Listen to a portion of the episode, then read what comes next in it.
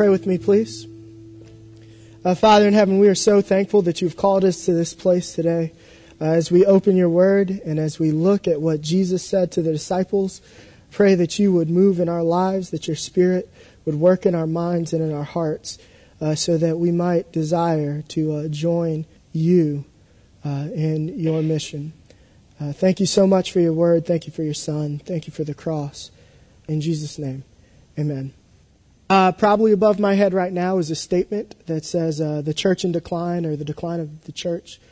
If you read any survey, if you read any poll by Gallup, uh, by Lifeway Research, uh, if you subscribe to Christianity Today, which is a really cool magazine, um, and you look at any of their uh, articles uh, on the state of the church in America right now, secular and Christians agree that the church is in decline uh, in the United States of America today.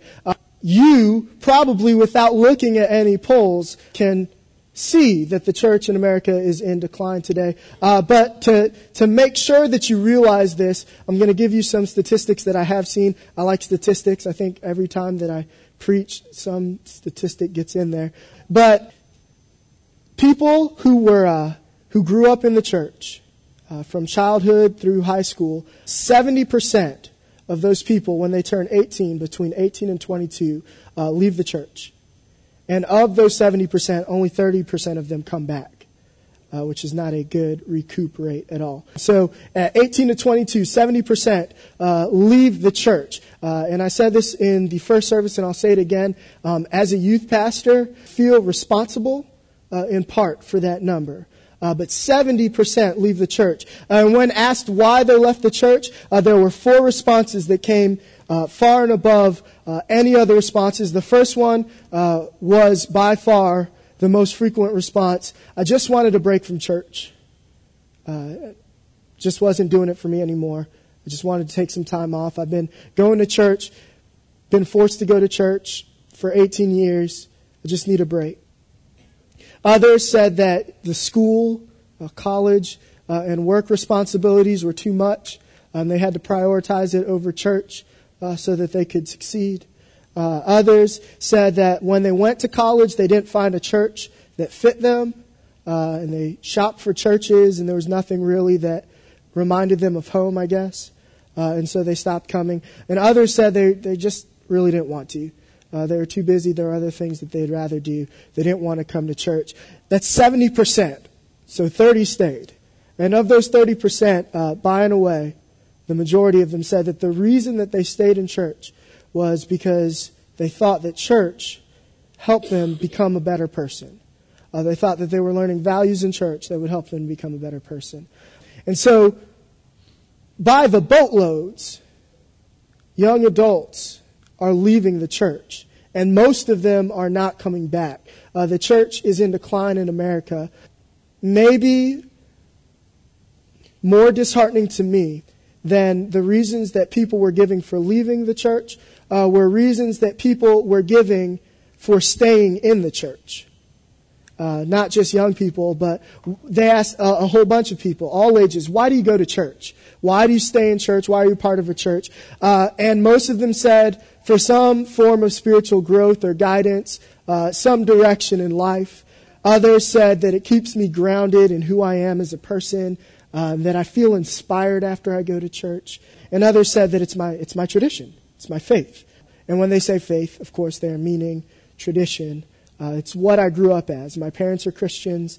Uh, and usually they can even be more specific. My parents were Presbyterians, their parents were Presbyterians. I'm a Presbyterian or Baptist or insert denomination. And Lifeway, as a Christian organization, asked a question that Gallup didn't, because Gallup and Lifeway asked pretty much the same questions and got the same results. But Lifeway added one question. Is one of the reasons that you stay in church because you feel connected to and on board with the mission of the church? Are you in line with the mission of the church? Do you go to advance the mission of the church? And of those who were asked, only 15% of them said that is why they go to church. They go to church because they agree with and are on board with the mission of the church. That's a problem. What else is a problem is that of those people who stay in church, Protestant churches, we're not talking any church you, you want to go, you know, we're not talking Unitarian Universalists. Protestant churches, only 58%, it's a majority, but it's 58%, said that salvation is through grace alone and that we can do nothing to earn salvation. Only 58% said that Jesus is the central figure in your salvation, in my salvation. That Jesus is at the heart of why I go to church. 58%. And then it went on, and there were some statistics about what unbelievers think about the church. And I mean, I don't have to tell you that. They love Jesus, but they hate the church. We're hypocrites. Uh, we are self righteous. That's what they think. You, you, you know what the unbelievers think. But that's not the issue. I came to the realization, the understanding as I'm looking at these statistics, uh, that the church is not in decline in our country because of the world's view of Christians. It's in decline because of Christians' view of the church. Why do I go to church? What is the church? What is the purpose of the church? Is it just a necessary Sunday activity that I have to do to keep in line with what Jesus calls me to do as a, as a Christian? Is it how, you know, is it that thing that I have to do to get to heaven? That last hurdle I've got to jump? You know, what is the church? It's a question that we need to ask ourselves as a community, as Grace Community. What is the church? Fortunately, we're looking at Peter uh, for the remainder of the semester. We're going to be looking at 1 Peter. And Jesus talks to Peter about the church. Uh, he talks to Peter about what the church is. Uh, he talks to all the disciples really about what the church is. And he does it in Matthew chapter 16. So go ahead and turn with me. This is the text that we're going to be using. To Matthew chapter 16, uh, verses 13 uh, through 20. And if you would, uh, as you are turning, or if you are just going to read up here, go ahead and stand with me as we read uh, God's Word. Uh, and starting in verse 13.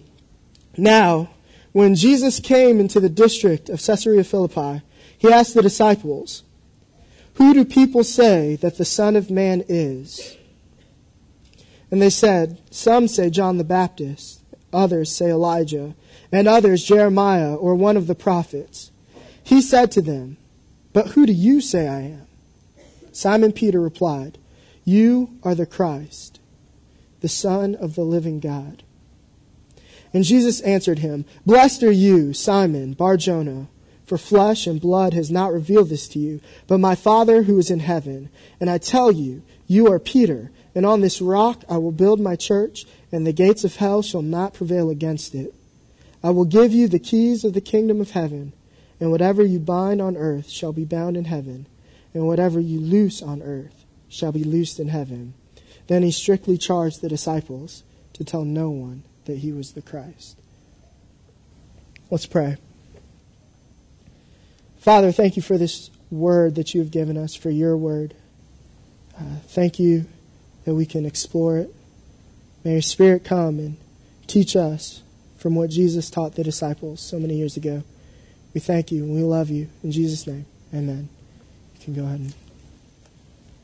Uh, we are trying to figure out this question what is the church? But in order to answer the question, what is the church, uh, we have to answer a more important question. Uh, we see it in the text. That question is who is Jesus? Who is Jesus? Who is he to you? That's the question that Jesus asked the disciples. First he says to them, who do they think I am? Who does the world think I am? And you know what? The answer that they give is remarkably similar to the answer that most people today give, most religions even give. Who is Jesus? They say, oh, well, he's John the Baptist maybe, or Elijah, or Jeremiah. He's at least a prophet. Uh, and most people will say that. Jesus was a really good man. If you look at Islam, if you look at Buddhism, if you look at any world religion, most of them will say Jesus was at least, he was a, very good prophet. Uh, he was probably a very good prophet. And that is what they say, the people are saying about Jesus.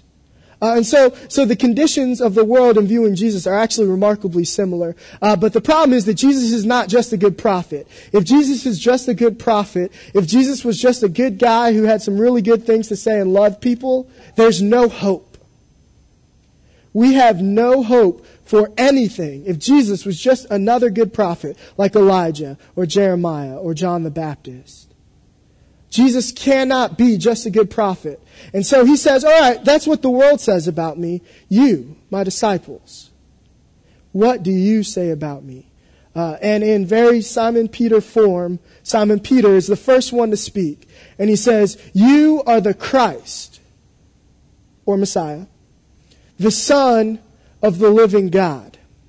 And Simon Peter rightly identifies Jesus in this passage, speaking, I think, on behalf of the disciples, and hopefully we join in in agreement with Simon Peter. I hope, uh, because I'm not teaching on it, I hope that we all at least acknowledge that Jesus Christ is, or that Jesus is the Christ, the Son of the living God. And Jesus says to Simon, You're right. More than that, you're blessed. Because man hasn't revealed this to you, flesh and blood hasn't revealed this to you, but God has revealed this to you. My Holy Spirit has revealed to you who I am. And then he says something astonishing. Because, in chapter 16, for 15 or so chapters, Jesus has been talking about one thing. In fact, throughout the whole entire Old Testament, up until this point, the Bible has had one consistent theme. And that theme has not been the church. It has been the kingdom of God. Jesus has been preaching the kingdom of God. Uh, as Jesus is coming in, we see the proclamation, repent, for the kingdom of God is at hand. Uh, he preaches the Sermon on the Mount, and these are, these are rules, these are the realities of how the kingdom of God operates. Blessed are the poor, for they shall inherit uh, the kingdom of God. Theirs is the kingdom of God. Blessed are the meek. Later on, he says, turn the other cheek. These are all ideals of the kingdom of God. Uh, Jesus prays, Our Father who art in heaven, hallowed be thy name. Thy kingdom come, thy will be done. And then after that, he starts teaching in parables. Parables about the kingdom of God. What he doesn't say is the church is likened unto, he says the kingdom of God is like a field with grain in it, tares and wheat these parables, these pictures that he's painting, he's painting of the kingdom of God. We know that the Old Testament is talking about the kingdom of God because the number one way that God is referred to in the kingdom of God is, or in the Old Testament is what? Lord, King. King of the kingdom. Israel was a kingdom. In the garden, we see kingdom imagery. Be fruitful and multiply. That's dynasty. Rule over the earth. It's domain. This is kingdom imagery, imagery. And now Jesus here says, Blessed are you, Peter, because you have figured out that through the Spirit that I am the Christ, the Son of the living God. You are Peter, and on this rock I will build my church. So what we see is that Jesus is building his church on Peter's confession. Jesus is building his church on Peter's confession that he is the Christ, the Son of the living God. What is Jesus not building his church on? Well, first of all, we need to address it just because it's a textual issue. Jesus is not building his church on Peter. It's hard to see that because we don't have the Greek. Um, and I typically don't go to the Greek that much just because the English translation is is it's really excellent. But here, what we'd see is that Peter's name is uh, Petra, and Jesus says, "You are Petra," and on this Petros, I'm building my church. It's wordplay. You're rocky on this rock. I'm building my church, and this church is built on. This rock that the church is built on is the proclamation that Jesus is the Christ, the Son of the living God, the Son of the living God. And we know this also because Peter says it. Peter could have said, Remember when Jesus said to me, I'm building my church on you? Please, guys, listen to what I'm saying about Jesus. Uh, but we're going to read First Peter, and so you maybe can turn, it'll be up on the screen. Uh, there are a couple verses in First Peter where he talks about the foundation uh, that the house of God is laid upon. Uh, and it's First Peter 2, uh, verse 6, and also in verse 7. He says, For it stands in Scripture, Behold, I am laying in Zion a stone, a cornerstone, chosen and precious, and whoever believes in him will not be put to shame. Uh, so the honor is for you who believe, But for those who do not believe, the stone that the builders rejected has become the cornerstone. Simon Peter would never say that those who trust in him should not doubt, will not be put to shame. He's talking about Jesus. The church is built on Jesus, not Peter. Uh, and we are all good Protestant Westerners. Uh, so we know this. Uh, I don't think there are any papists in here we understand that the church is not built on G- Peter, uh, but on Jesus. But the church is also not built on some other things. Uh, the church is not built on social justice and mercy. These are good things. But the church is not built on them. Uh, this, this is uh, an error I, I, see a lot in, uh, in emerging and liberal churches and theology. The, it seems as though the belief is that if we can end world hunger, uh, if we can all drive hybrids, and if everybody will wear a man purse, uh, that the whole world will unite in holding hands, and Rob Bell will lead us in kumbaya. And all these things are good things, except for kumbaya. But all of these things are good things. I own a man purse, and I love it. It's really comfortable. It's gray, and I bought it from Target. But if you solve world hunger, end world debt, end AIDS in Africa, put a ceasing to all wars, and Jesus, the Son of the living God, is not proclaimed as Messiah, you have failed. And that needs to be recognized. And everybody in here says amen. Because we're not, well, because we're not liberals, I guess. But the church is also not built on orthodox theology and morality.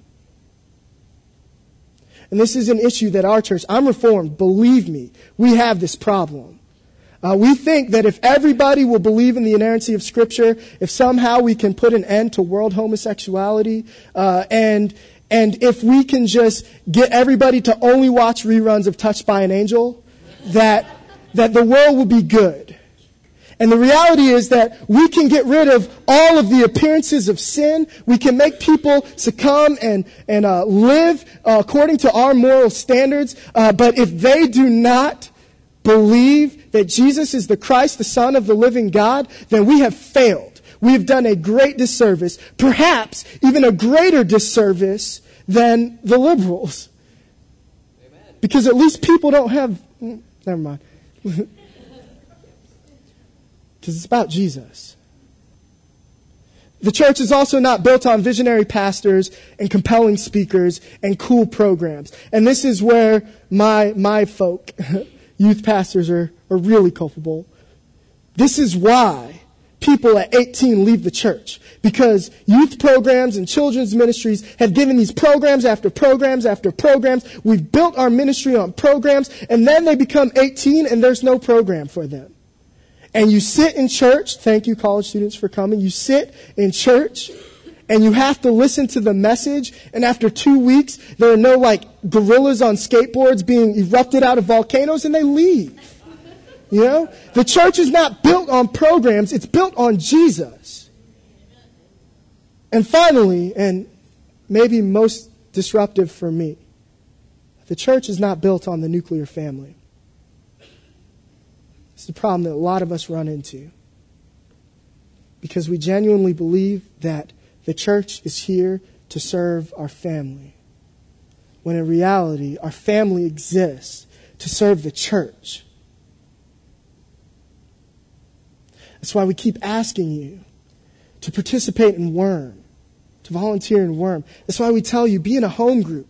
I know that it's another hour to, if you come to our home fellowship or our home group, another three hours or so, because we eat and everything. The food's good. You should come. And you say, that time is time that I should be spending with my family. Uh, and I've gotten, my family's gotten from the church what we need. But you've got it backwards. The church doesn't, uh, the church doesn't exist to serve your family. Your family serves to, or exists to serve the church. Because the church is not built on the nuclear family. It's built on the proclamation, on the reality that Jesus is the Christ, the Son of the living God. What else is the church? The church is the vehicle by which Jesus' kingdom is advanced. Jesus says to Simon, after he says, Blessed are you for realizing this, he says, On this rock I build my church. I am building my church. And the gates of hell will not prevail against it. And a lot of us see that in what we think is backwards. We look at the world around us. We say, the church is in decline. The enemy is getting us. Immorality is spreading like rampant. The enemy is getting us. Uh, or spreading like rampant. Spreading like wildfire, we'll say. Uh, you know, we, we look at the world around us and, and we think we're being defeated. And so we, we shrink back, we huddle up, and, and we say, the gates of hell will not prevail against us. The gates of hell will not prevail against us. And what we think is that what Jesus is saying here is that the church will be able to withstand the advances of the gates of hell. But gates are not offensive weapons. Uh, they're not swords. Uh, you don't swing a gate at somebody in battle. Uh, you stand behind it and pray that your enemy doesn't get through it. Uh, you send your most valiant warriors in front of it to defend the gate. It is a defensive tool. What the Bible is saying is not that the church will be able to withstand the advances of the gate of the enemies uh, of the uh, kingdom of, of hell of, of, of Hades. It's saying that Hades will not be able to withstand the advances of the church. We are on the offensive. We will win. And if you don't believe this, you're not going to give your time, you're not going to give your money, you're not going to give your lives to this cause. If you really believe that we just shrink back until we disappear, then you're going to check out. We are going to win. We sang a song about it. Death will be no more. Hunger, gone. Pain, suffering, gone. Immorality, gone. We win. Why are you so scared? Jesus tells us. And how is the church advanced? It's advanced through social justice and mercy. Uh, it's advanced through orthodox teaching and morality. It's advanced through strong nuclear families. It's advanced through visions of reaching our communities and our world for Jesus Christ. It's not built on those things, but that's how it's advanced. And finally, furthermore, as if that wasn't enough, Jesus says that the church is, isn't even just the vehicle by which the kingdom is advanced, it holds the keys to the kingdom. What does that mean? A lot of people think a lot of different things. Uh, but we don't have to look far to see how that works. In Matthew 16, Jesus says, I will give you the keys of the kingdom of heaven, and whatever you bind on earth shall be bound in heaven, and whatever you loose on earth shall be loosed in heaven. You is, is a collective singular, so the church, not just a singular, Peter. So, um, again, this is the second, I'm sorry, Catholics. Uh, Peter does not hold the keys to the kingdom, the church does.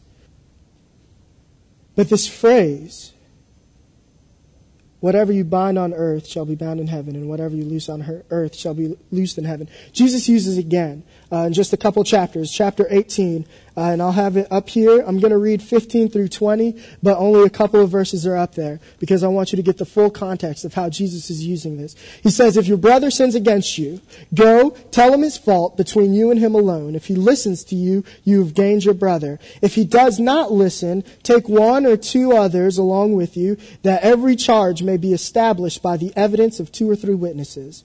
If he refuses to listen to them, tell it to the church. And if he refuses to listen to the church, let him be to you as a Gentile or a tax collector. All right, this is talking about church discipline. One of the key roles of the church discipline. Why? Because it protects the purity of the church. It allows the vehicle by which the kingdom is advanced to run properly without hindrance. This is talking about discipline. And what he's saying is, after the church has, has heard and has, uh, has uh, told this person to repent, of their sin, to stop living in sin, if they still don't do it, let them be as an outsider. Put them out as though they were a Gentile. Now, to a Jew, being a Gentile, being made as a Gentile, is a big deal. To be put outside the church is a big deal. And Jesus is talking about discipline here. And then after that, he says, right after that, Truly I say to you, whatever you bind on earth shall be bound in heaven. Whatever you loose on earth shall be loosed in heaven. And then he says, Again, I say to you, if two agree on earth about anything they ask, it will be done for them by my Father in heaven. And followed by the most misquoted verse, probably in the history of the Bible uh, For where two or three are gathered in my name, there I am among them. That's not talking about church, that's talking about church discipline. Wrapped up somehow in this keys to the church is binding people out of the kingdom of heaven through discipline. But also wrapped up in this idea of the keys to the kingdom is letting people in. And I, I said this, I mean it. This is one of the hardest truths that I've had to wrestle with. And I've been wrestling with it probably eight years. Because I read it, and I'm going to, I'm just going to let the church fathers say it because Augustine says it. Then I found that Jerome said it. Uh, then I found that Justin Martyr said it. Uh, and they are all early church fathers. Uh, but then I said, wait, I'm reformed. I have to look to the reformers, right? And so I looked at Luther and Calvin, and they concurred, and and it's a difficult statement, but Augustine says it like this: Outside of the church, there's no salvation. Luther says it like this He who would find Christ must find the church. Calvin. Beyond the church, no forgiveness of sins, no salvation can be hoped for. The church is not salvific. Going to church on Sunday does not save you. However, the church holds the keys to the kingdom because they hold the proclamation that Jesus is the Christ, the Son of the living God. And if we are not on task with our mission, that will not be heard. There are tribes around the world that have not heard that Jesus is the Christ, the Son of the living God, and there is no hope for them. We're gonna win. But there's a lot at stake if we don't do our mission. We hold the keys to the kingdom of heaven. That's why we are called to go into our communities. That's why our family is supposed to be a beacon in our neighborhoods. And we're supposed to come at people with this truth. Not feed the poor, although you ought to. Not look and dress like me and listen to DC talk although all those things are okay. Jesus is the Christ, the Son of the living God. We hold those keys. That is not a burden on the outside, that is a burden on us. Because we are the vehicle by which the kingdom is advanced through the proclamation of Jesus, through feeding the poor, preaching the gospel, teaching truth, showing them how to live, I think Jesus said it's something like making disciples and teaching them to observe everything I've commanded you. It's how we do it. And the question is the more personal question is how can you be involved in the mission at Grace Community Church? I'm gonna there there are a ton of ways, but I'm gonna give you three in specific uh, because I went to a lot of Baptist schools. All right. The first one is through home groups. Home groups are where church at Grace happen in its fullness. Coming on Sunday is awesome. Uh, sharing with the full body here at Grace is awesome. But if you're not in a home group, and there are a lot of people in home groups who can tell you that, I can tell you that. As a college student, I was not connected to grace until my wife and I went to KJ and Liz's home fellowship group. We became so connected that after we left and went to seminary in Florida, our hearts felt called to come back to grace and be a part of this community. I am not the only one who can tell you how important a home group is.